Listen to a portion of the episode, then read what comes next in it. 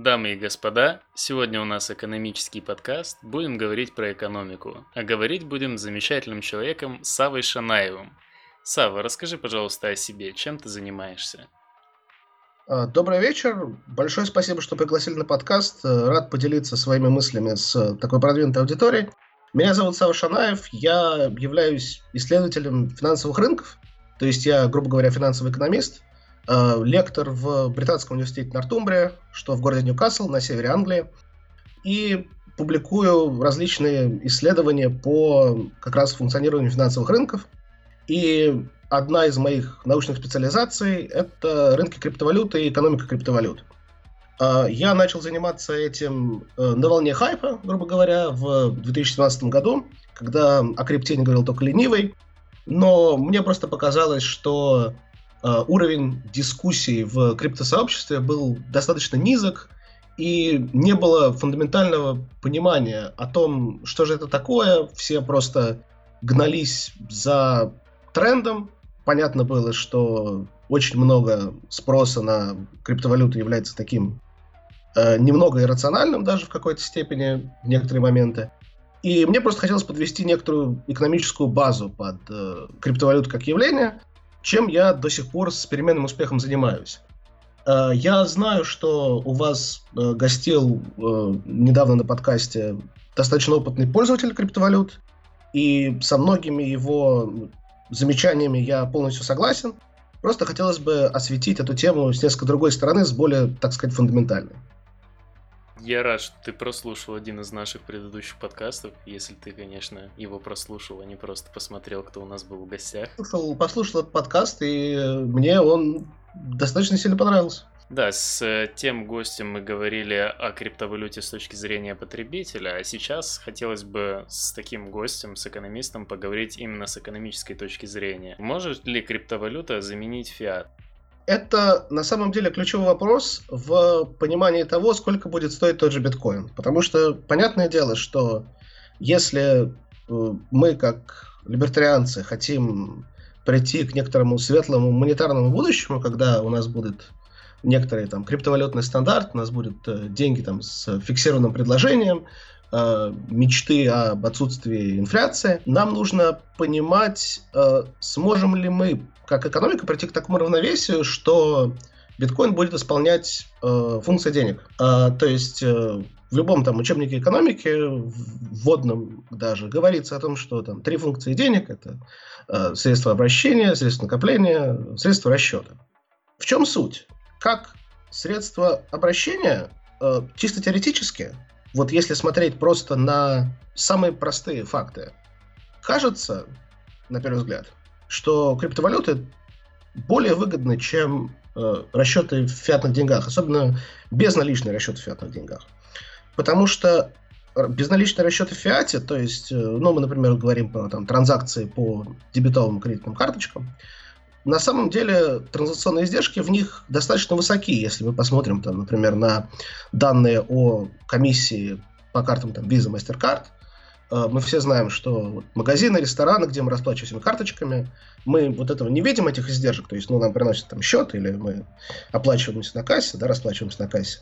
Там пробиваем карточку и просто оплачиваем счет. Но есть такая услуга, как эквайринг, то есть э, вот эти компании, либо финансовые компании, либо напрямую вот компания Visa MasterCard, они берут э, плату за, осуществление этих операций. Если посмотреть, э, какая это плата по там, безналичной операции по фиате вот, ну, в текущий момент, и в ряде топовых э, криптовалют, если мы берем там те, по которым данные широко известны, там биткоин, лайткоин, э, даже там Dash, если даже возьмем это, э, он в пересчете на транзакцию гораздо ниже. Это заставляет э, многих людей, которые вот видят этот факт, говорить, ну вот все, э, мы достигли того состояние, когда вот криптовалюты более выгодны объективно, и поэтому то, что все люди до сих пор не перешли на криптовалюты, это либо э, результат там, принуждения государства, что в некотором смысле так, но не, не полностью, либо результат там, иррациональности рынка. И в частности, э, небезызвестный Михаил Светов э, в своем стриме на прошлой неделе э, рассказывал о том, что все до сих пор не перешли на криптовалюту, потому что рынок иррационален, и люди любят там рассчитываться в долларах, и их любовь к долларам, она не носит никакого там обоснованного характера. Это не так. Потому что любая валюта – это сетевое благо. Что такое сетевое благо? Проще всего об этом подумать в рамках, например, операционных систем. Сетевое благо – это благо, полезность которого зависит от числа людей, которые им пользуются. Поэтому нелегко догадаться, что если у вас есть э, некоторое изначальное состояние, когда большинство людей пользуются каким-то одним видом сетевого блага, то даже если оно э, в своем базовой форме гораздо менее оптимально, чем некая альтернатива, э, переход с одного на другое будет очень затрудненным, потому что ни у одного человека нет стимулов переходить к новой альтернативе в одностороннем порядке. Ну вот, например, да, да, ну, да, давайте опустим вот какие-нибудь там э, наши персональные предпочтения по поводу операционных систем. Вот предположим, что есть Windows и Linux, и Linux объективно более продвинутая и быстрая, например, операционная система. Но если подавляющее большинство пользователей компьютеров пользуются Windows, то им гораздо выгоднее обмениваться файлами друг с другом. И мы приходим вот к такой типичной ситуации сетевого блага, когда очень трудно пропихнуть на такой рынок даже более выгодную в своем базовом ключе альтернативу. Почему долгое время браузер Internet Explorer, который объективно был очень плохой в начале десятых, например, и там в конце, в конце нулевых тем более, почему он достаточно долгое время сохранял значительную долю рынка и только недавно канул в небытие? Просто потому, что Internet Explorer был дефолтным браузером, который устанавливался на любой компьютер с виндой. И поэтому, так как у всех людей был Internet Explorer, всем людям, которые пользуются Internet Explorer, было гораздо выгоднее, э, соответственно, взаимодействовать друг с другом. То же самое с операционными системами, то же самое с валютами. Почему? Допустим, у нас есть экономика какая-нибудь, гипотетическая, где у нас есть большинство, абсолютное большинство людей, которые рассчитываются в некоторой фиатной валюте, например, в долларах, и некоторое активное меньшинство, которое признало э, объективную, объективные преимущества криптовалюты рассчитываться, например, в биткоине. Что происходит? Может же быть так, что какой-то э, биткоин-энтузиаст захочет купить что-то у э, пользователя фиата. Что придется сделать? Пользователю, либо пользователю фиата придется обменять свои э, фиаты деньги на биткоин, либо пользователю биткоина придется обменять свои биткоины на фиат, чтобы произвести транзакцию. Это не является бесплатным, потому что у любой операции такой есть транзакционные издержки. То есть вам нужно либо на бирже обменять это, то есть вам опять же нужно там переслать биткоин кому-то в обмен на фиат и заплатить вот транзакционную издержку, да, и либо там надо переслать вот этому человеку, который пользуется фиатом, кому-то по кредитной карточке там, или по дебетовой, соответственно, некоторую сумму фиате, и потом где-то снять там биткоин, например, какого-нибудь биткоина э, в биткоин, биткоин ATM, в банкомате, биткоин банкомате, да. И поэтому э, есть значительное трение согла- ну, касательно того, может ли э, биткоин заменить или любая другая криптовалюта заменить э, фиатные деньги. Просто потому, что есть вот изначально неравные условия, в которые там мировая экономика была поставлена по ряду случаев. В этом нет никакого преступного сговора, скорее всего. Просто э, в экономических моделях очень часто случается такое, что результат зависит от э, пройденного пути, так называемого, то есть path dependency. Это когда у вас как раз есть некоторая обусловленность э, прошлыми событиями, которые обуславливают то, что произойдет в будущем. Как ты думаешь, переход к криптовалюте это эволюционный процесс? Я к чему это спрашиваю? Возможно, переход от бартерных отношений к денежным был чем-то похож на то, что сейчас происходит с фиатом и криптовалютой. Это очень интересное наблюдение.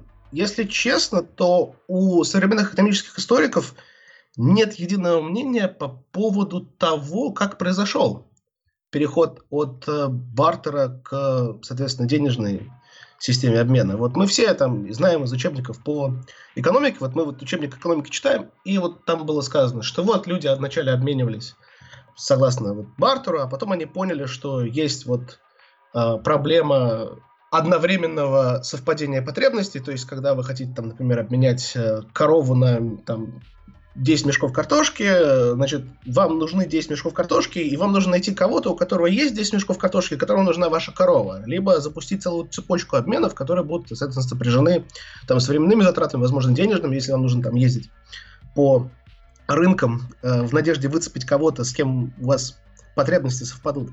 И вот какие-то умные люди придумали обмениваться некоторым э, самым ликвидным товаром, которым тогда, вот, например, стало золото.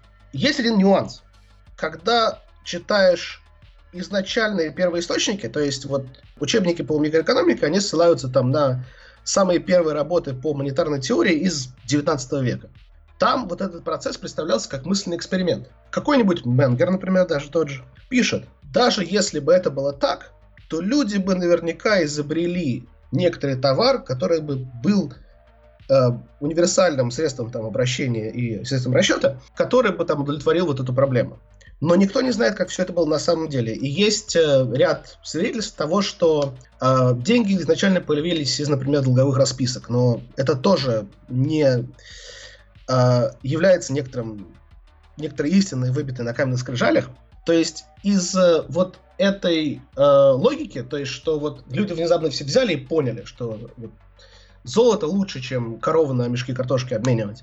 То есть нет никаких оснований полагать, что в некотором будущем все люди внезапно раз и единовременно решат, что ну как же, вот как же мы были такие слепые и э, неразумные, вот биткоин-то лучше, чем, чем фиат, давайте все в биткоинах рассчитываться. Нет, э, это не то, как работает э, экономическая логика, потому что для того, чтобы э, произошел такой кардинальный переход, необходимо, чтобы у людей был стимул э, отходить от старой системы, переходить к новой системе в одностороннем порядке.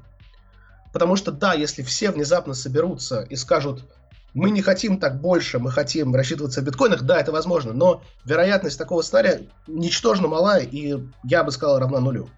Что мы знаем из э, истории, конечно же, по, вот, ну, из, из монетарной истории, и когда происходили такие скачкообразные переходы из одной расчетной единицы в другую, это когда издержки расчетов и вообще издержки там, хранения э, прошлой валюты, прошлой денежной единицы стремительно росли.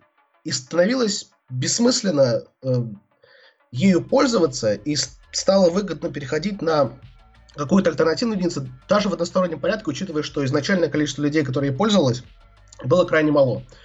Этот кейс был, например, там, Веймарской республике, классический пример там гиперинфляции, когда из-за многозначной э, инфляции, которая была самой высокой в э, истории вообще человечества, люди перешли к расчетам в наиболее ликвидных товарах. То есть там самая известная история, что рассчитывались э, сигаретами, потому что было очень много солдат, которые там либо возвращались в войны, либо сидели в гарнизонах, у них были сигареты, которым выдавали как пайки, то есть у всех были сигареты. Сигареты являются там объективно ценным товаром, особенно для нервничающих солдат и они не теряют ценности, никто не сможет напечатать очень много сигарет. А, в общем, это, вот, это вот, вот это вот кейс, когда переходили там с э, обесценивающейся фиатной валюты во что-то еще. А, если мы говорим про криптовалюты, то показателен кейс Венесуэлы, где а, как раз использование криптовалюты в целях, а, как в целях средства обращения – то есть люди реально покупают товары и услуги за криптовалюту. И более того, что еще более важно, деноминируют изначально товары и услуги в криптовалюте. Вот когда в Венесуэле э, поперло применение криптовалюты в повседневных транзакциях, там, э, как ни странно, выстрелил Dash. На самом деле технологические решения этих криптовалют э, очень схожи. Э, какая бы выстрелила, ну, никто не мог предсказать, но вот выстрелил Dash. Для того, чтобы люди синхронно перешли на ну, вот эту новую денежную единицу, им потребовался шок, который был связан, конечно, с, опять же, с гиперинфляцией венесуэльского боливара.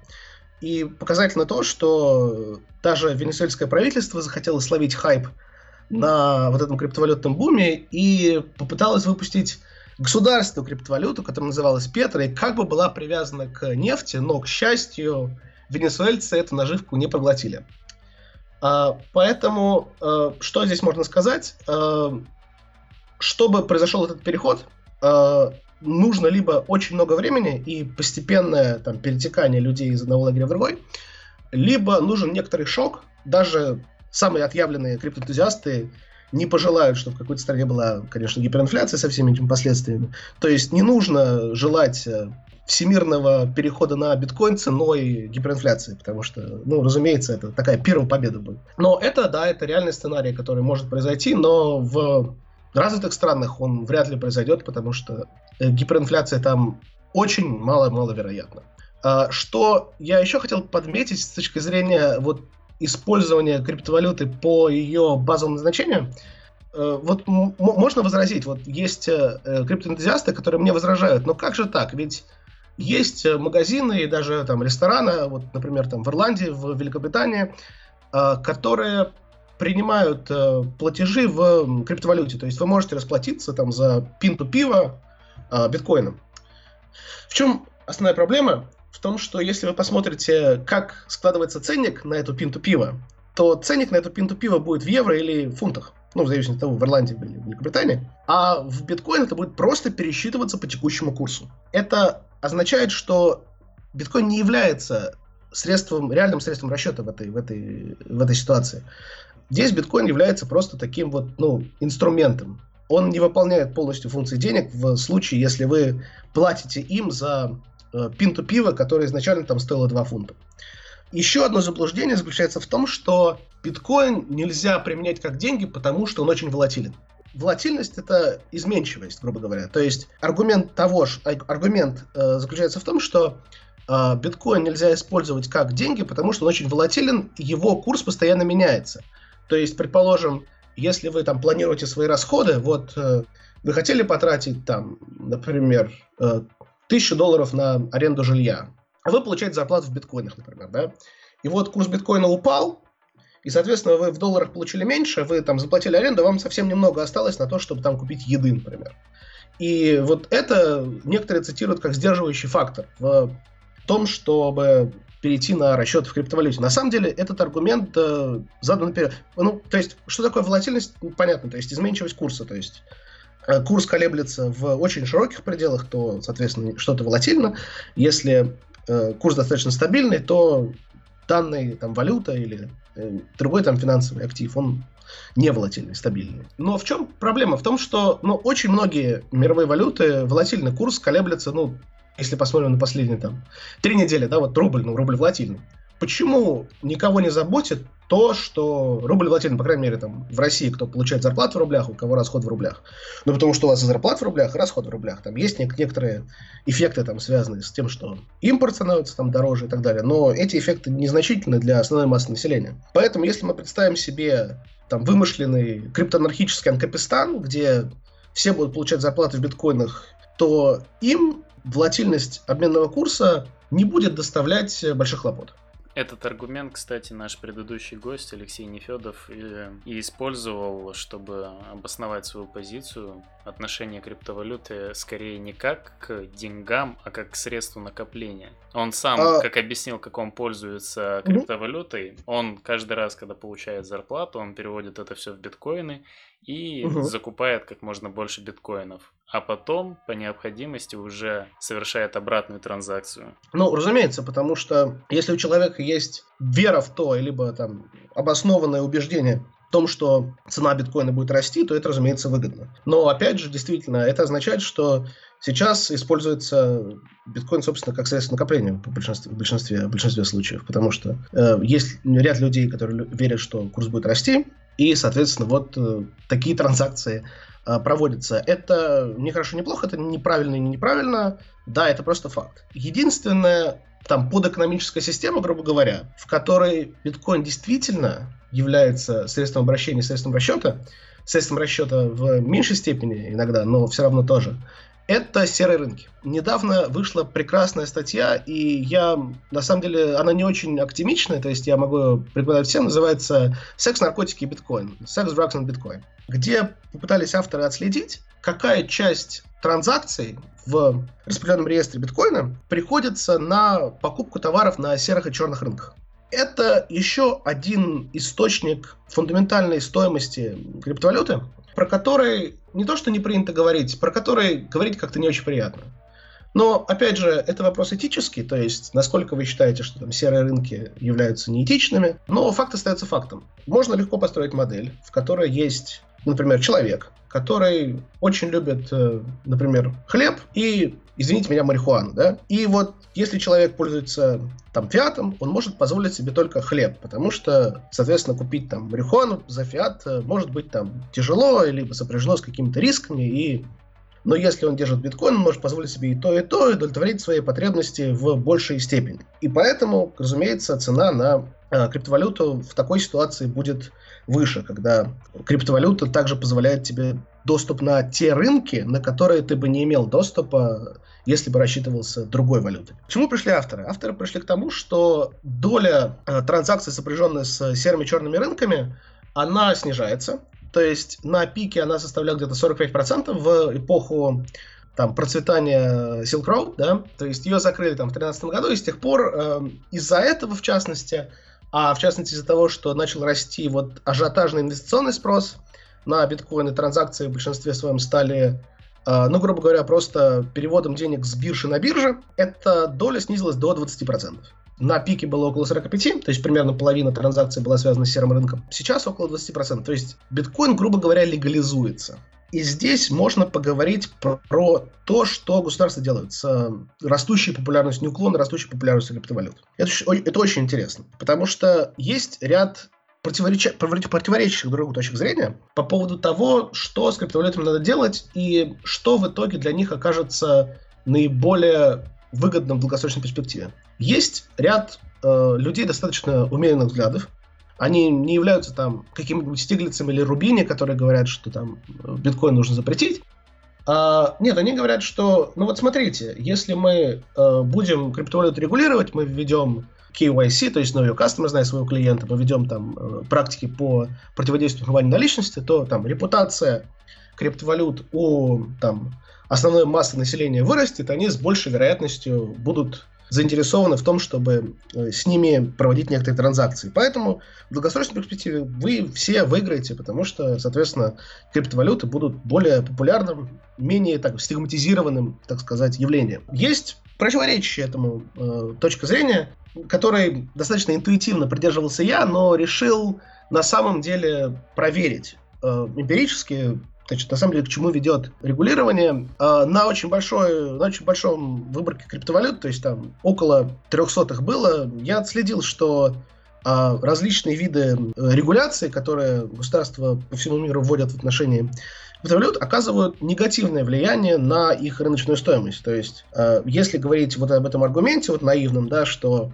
ну, смотрите, мы же будем регулировать криптовалюты, и потребительская ценность только вырастет, потому что их там будут бабушки покупать, которые не хотят, чтобы на э, биткоин и марихуану покупали и так далее, и так далее. А это не так. Почему это не так? Потому что очень многие регулятивные акты, которые сейчас, сейчас уже в меньшей степени, но пропихивались очень яро на протяжении там, 18-19 годов, они во многом лишают э, криптовалют, криптовалюту ряда э, преимуществ, которые было в нее изначально заложено. Но вот, например, э, самое прекрасное, что можно здесь сказать, это про процедуру «Знай своего клиента» на биржах. Да? То есть на большинстве бирж сейчас есть еще биржи, которые не используют эту процедуру, но их все меньше и меньше. Есть биржи, которые занимаются процедурой, вот, зная своего клиента, и что, что происходит? Когда вы хотите э, закинуть туда э, криптовалюту, то есть вы привязываете свой кошелек там, к бирже, пересылаете на кошелек биржи свою криптовалюту, вас просят там, предоставить паспортные данные, там, сфотографировать, сделать селфи с первой страницы паспорта, ну, э,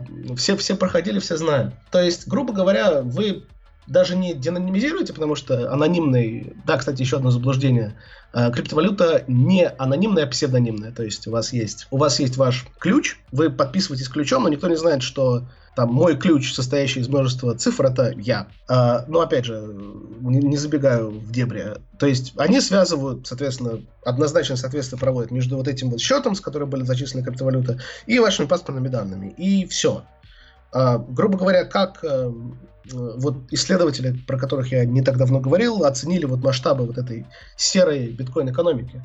Они просто э, оценивали э, транзакции, которые э, связаны с биткоин-кошельками, адресами биткоин-кошельков, которые были деанонимизированы, либо биткоины, из которых были изъяты законодательно, э, в результате облав, например, на тот же шелковый путь. И это меньшинство наверняка. А, да, но с помощью э, некоторых, э, нескольких методик, например, э, зная, какие характерные паттерны, да, какие характерные транзакции для пользователей биткоина, которые занимаются серым рынком, они смогли там экстраполировать это, то есть смогли увидеть, э, грубо говоря, островки в этом море адресов биткоина, которые увязаны тесно друг с другом и постоянно пере перекачивают э, биткоины туда-сюда. Какой-нибудь гипотетический человек э, постоянно покупает некоторый наркотик у своего дилера на какой-нибудь там нелегальной платформе. И вот э, там регулярно там пересылаются биткоины с одного кошелька на другой. Это то, что нетипично для легальных пользователей биткоина, потому что там транзакции более,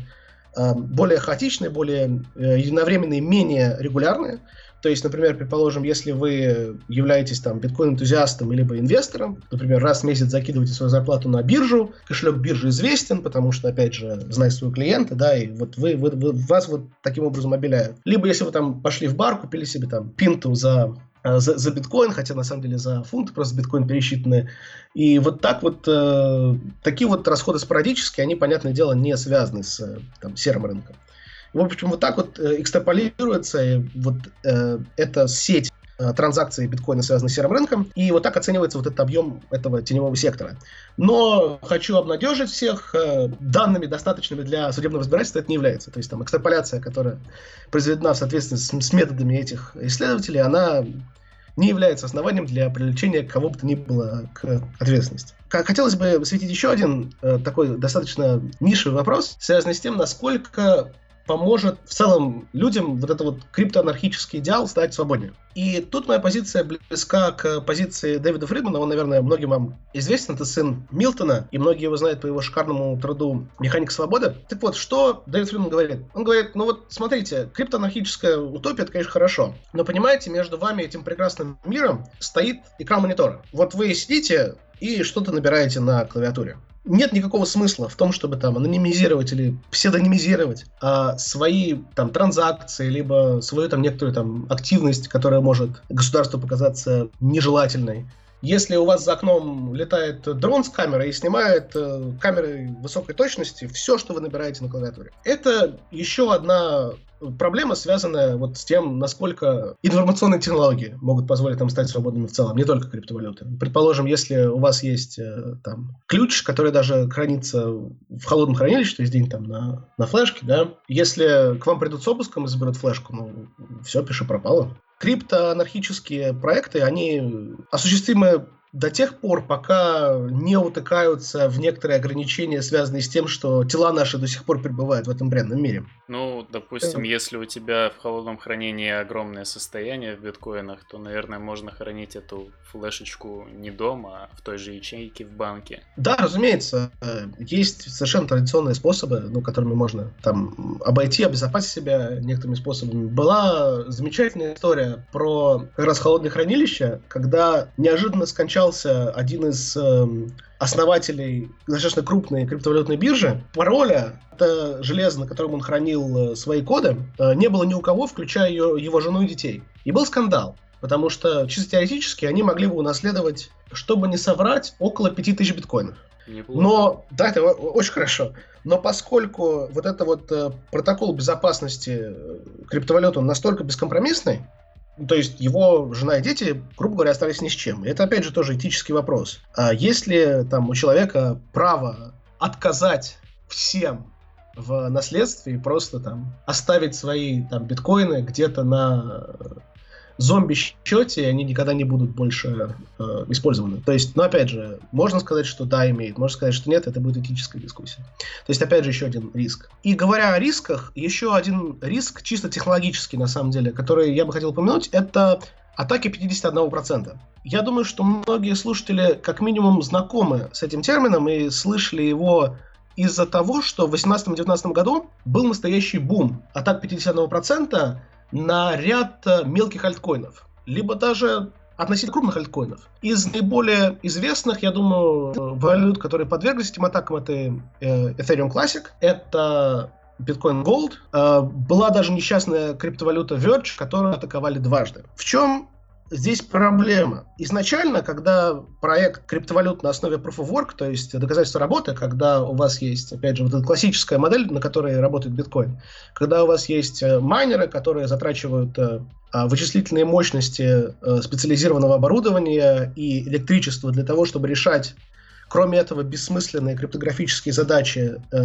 подбирая, а, грубо говоря, методом простого подбора решая криптографическую хэш-функцию, это позволяло обеспечить стимулы, которые бы предохраняли систему от того, чтобы кто-то один в ней доминировал. Например, биткоин. Любая и любая э, криптовалюта на блокчейн любой криптовалюты на основе Proof of Work, доказательства работы, это распределенный реестр. И каждый пользователь, каждый майнер может э, предложить вписать свой блок следующим в эту цепочку. Понятное дело, что нужно обеспечить такие стимулы, чтобы информация, которую майнеры отражали там, была достоверной. Как это проверить без участия третьих лиц? Э, для этого системе нужен механизм консенсуса. То есть, чтобы все узлы системы пришли к некоторому общему знаменателю. То есть, они согласились с тем, что вот это состояние реестра — это истина на текущий момент. И для этого необходимо как раз, вот, например, в доказательстве работы это э, осуществляется так. Право э, записать новый блок э, в цепочку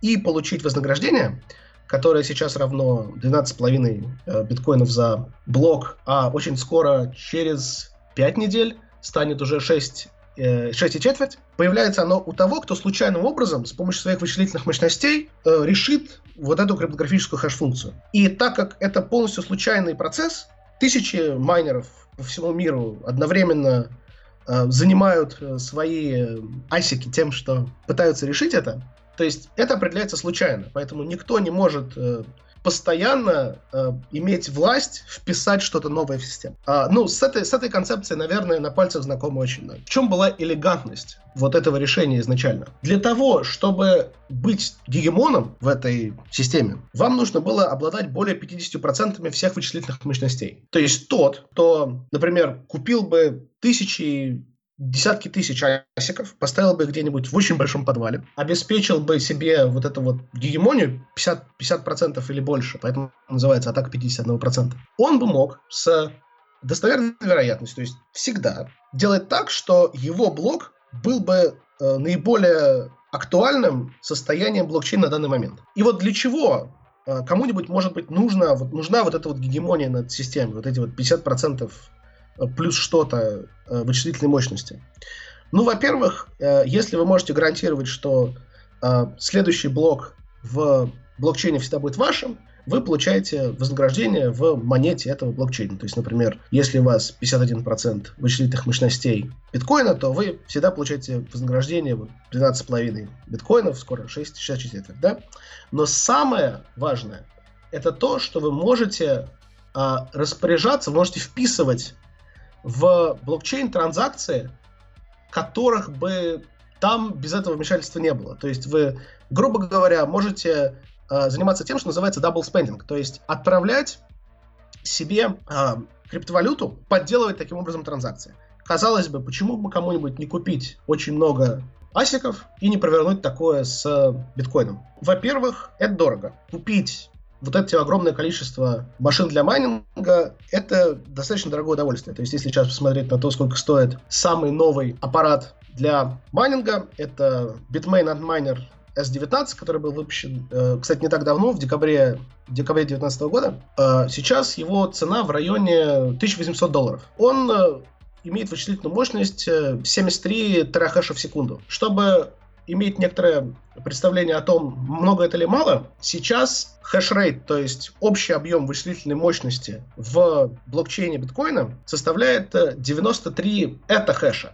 То есть это более чем в миллион раз больше, чем от одной майнинговой машины. Это означает, что если вы даже хотите получить 50%, то вам нужно купить 500 тысяч э, майнинговых машин, каждая из которых стоит почти 2000 долларов. То есть это очень дорого. Дальше загвоздка заключается в том, что вот вы, предположим, совершили эту атаку, подделали транзакции, и у вас на кошельке появилось очень много биткоинов. Что произошло? Вы же разрушили доверие к этой криптовалюте, потому что, ну, вы, по сути, стали фальшивым монетчиком, да? И, разумеется, учитывая то, что э, рынку станет известно что на эту криптовалюту была осуществлена атака, ее цена значительно упадет.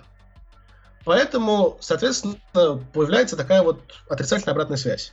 Если вы совершили очень массивную атаку на какую-то криптовалюту, ее цена обрушится очень сильно, и поэтому то, что вы получили в единицах этой криптовалюты, будет стоить меньше в долларах тех же, например. Но дальше есть еще более ужасная э, составляющая этого. Потому что что такое ASIC? Что, как вообще э, расшифровывается аббревиатура ASIC?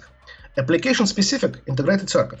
То есть это железо, которое предназначено для решения криптографической задачи для определенного криптографического алгоритма. Поэтому, предположим, если биткоин у нас является единственной валютой, которая пользуется некоторым криптографическим алгоритмом, то тогда вы совершили атаку на биткоин, а доверие инвесторов и пользователей биткоина упало, то есть ваш, э, ваш, ваш доход от этой атаки упал пропорционально, но еще вы больше не можете реализовывать ваши инвестиции, потому что манить валюту с этим криптографическим алгоритмом больше не так выгодно. То есть вы даже не сможете перепродать эти асики. Это работало на протяжении многих лет. Но почему-то в 2018 году начался целый бум финансово мотивированных атак 51%. Почему это произошло и какие выводы должно сообщество вынести из этого?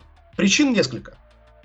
Во-первых, появилось очень много очень маленьких альткоинов с маленькими хешрейтами, то есть их вычислительные мощности общие были гораздо э, ниже, чем того же биткоина, и э, организовать атаку гораздо легче с, с точки зрения изначальных вложений. Во-вторых, как раз вот бум э, альткоинов и различных э, форков того же биткоина породил состояние, когда несколько достаточно больших криптовалют используют один и тот же криптографический алгоритм. То есть вот эта вот сдержка перестала работать. Например, э, биткоин пользуется алгоритмом э, SHA-256.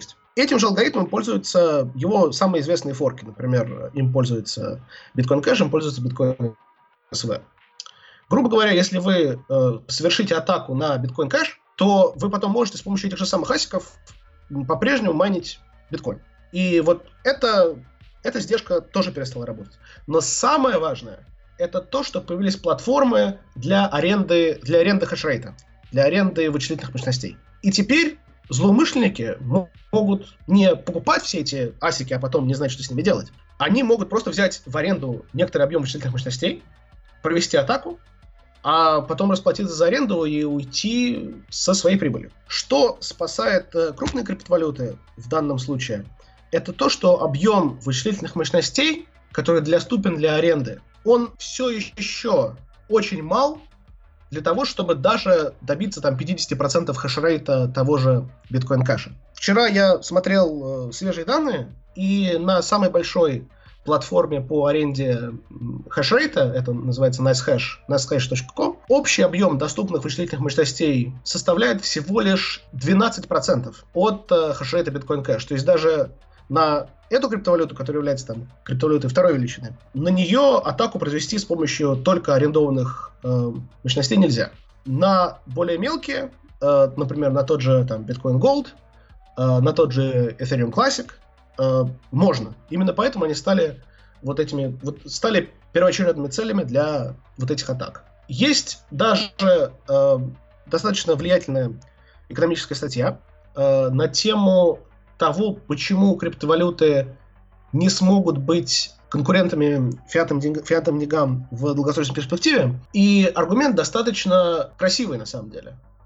Так как каждый, чисто теоретически, может скопировать код с GitHub и выпустить свою криптовалюту на основе Proof of Work, например, то количество криптовалют в перспективе может неограниченно расти. И поэтому ни одна из них не сможет добиться э, значительного сетевого эффекта, чтобы конкурировать с тем же долларом, например. Но другая проблема заключается в том, что когда криптовалюты на основе одного и того же криптографического механизма плодятся как грибы после дождя, что происходит в случае в результате форков, то это снижает э, встроенные издержки противовеса, которые были зашиты в систему, чтобы не допустить 51% атак. Потому что когда происходит форк, вы, соответственно, делите хешрейт двух систем, но потому что какие-то майнеры остаются с одной версии блокчейна, какие-то майнеры переходят в другую.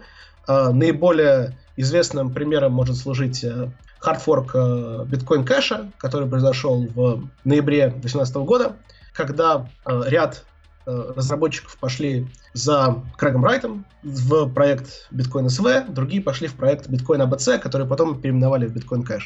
И как бы вся, вся, весь спор между этими двумя командами э, был основан на том, э, нужно ли обновлять протокол блокчейна, а именно снимать или увеличивать э, лимит на объем передаваемых данных в каждом конкретном блоке. То есть по технической причине вот раздробились эти комьюнити, но потом там было очень много обмена условными любезностями, после форка были достаточно обоснованные опасения, что конкурирующие, конкурирующие команды будут пытаться саботировать работу своих противников. И именно поэтому после э, вот этого хардфорка стоимость как одной монеты, как биткоин ABC, который мы сейчас знаем как биткоин кэш, и биткоин СВ, она упала многократно у обоих я потерял на этом достаточно много денег в свое время. А именно поэтому эта история так близко моему сердцу. Вот эти стимулы того, чтобы, что можно плодить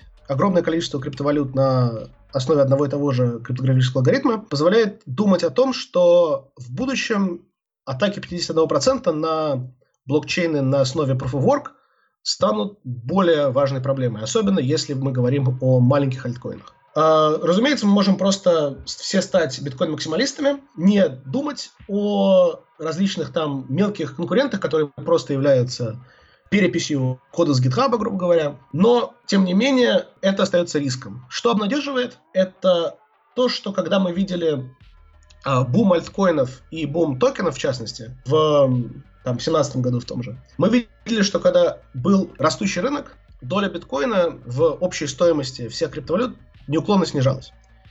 А, она достигала, она даже падала, до, падала меньше 40%. Потом а, рынок пошел на спад, э, соответственно, там, в конце 17 начале 17 годов. Доля биткоина стала расти, потому что альткоины падали значительно сильнее, чем биткоин падал. Опять же, люди наигрались, даже криптоэнтузиасты наигрались со многими э, сомнительными проектами и ушли в более э, безопасный, опять же, относительно актив. Соответственно, опять же, то, что называется биткоин доминанс, доминирование биткоина, то есть доля а, биткоина в общей стоимости всех обращающихся криптовалют выросла опять до 50%, даже до 55%. И потом, когда пошел новый эпизод бычьего рынка, опять же, когда биткоин стал расти там, с 4 тысяч потом до э, 6, потом э, даже дошел до 11 в какой-то, в какой-то момент. Когда... Даже вот этот вот бычий рынок сопровождался ростом э, доминирования биткоина, что раньше не было беспрецедентно. И это достаточно беспрецедентно для финансовых рынков в целом. Когда у нас есть, например, там крупная компания и мелкие компании, и у нас рынок в целом растет, то можно ожидать, что более рисковые там, акции там, мелких компаний, каких-нибудь стартапов, э, вспомним там э, доткомы, да, если кто-то был жив в этот период времени, а они будут расти сильнее на бычьем рынке, соответственно, сильнее падать на медвежьем, когда там наступает паника, и все бегут к более э, надежным активам. Но сейчас мы видим, что самый надежный или наименее ненадежный актив на а, рынке криптовалют в этот период рос значительно сильнее, чем э, его э, конкуренты. Что можно расценивать как то, что рынок увидел эту проблему, и что скоро очень многие станут биткоин-максималистами. Но я не говорю о том, что э, криптовалюта только биткоин и больше ничего. А я думаю, что proof of work, то есть э, криптовалюта, основанная на доказательстве работы, это биткоин и очень мало что еще. Есть очень мало криптовалют, которые предлагают что-то по-настоящему ценное, кроме протокола биткоина. Если говорить там об экономической выгоде снятия лимита на объем передаваемых данных, эта технологическая новинка имеет некоторую ценность, но не очень большую. А, если мы говорим там о полной анонимности, например, там в, в Monero, где есть двойная процедура там, зашифровки, тоже, с одной стороны, ценно, но, опять же, не настолько ценно, чтобы не быть биткоин-максималистом в отношении э, валют э, на основе доказательства работы. Но если мы говорим про оценку э, потребительской стоимости э, других криптоактивов, то есть, например, токенов, то там уже можно говорить о совершенно явной там бизнес-модели, о том, как бизнес-модель некоторого криптостартапа позволяет э, своим пользователям получать объективную потребительскую выгоду. Очень многие э, проекты, которые выпускают токены, то есть это криптопроекты, которые пытаются решить некоторые бизнес-проблемы э, э, с помощью определенных реестров, у них потребительская стоимость токенов происходит из токенизации существующих активов. То есть что это значит? Предположим, у вас есть неликвидный актив, например, квартира. То есть вы ее можете продать только целиком.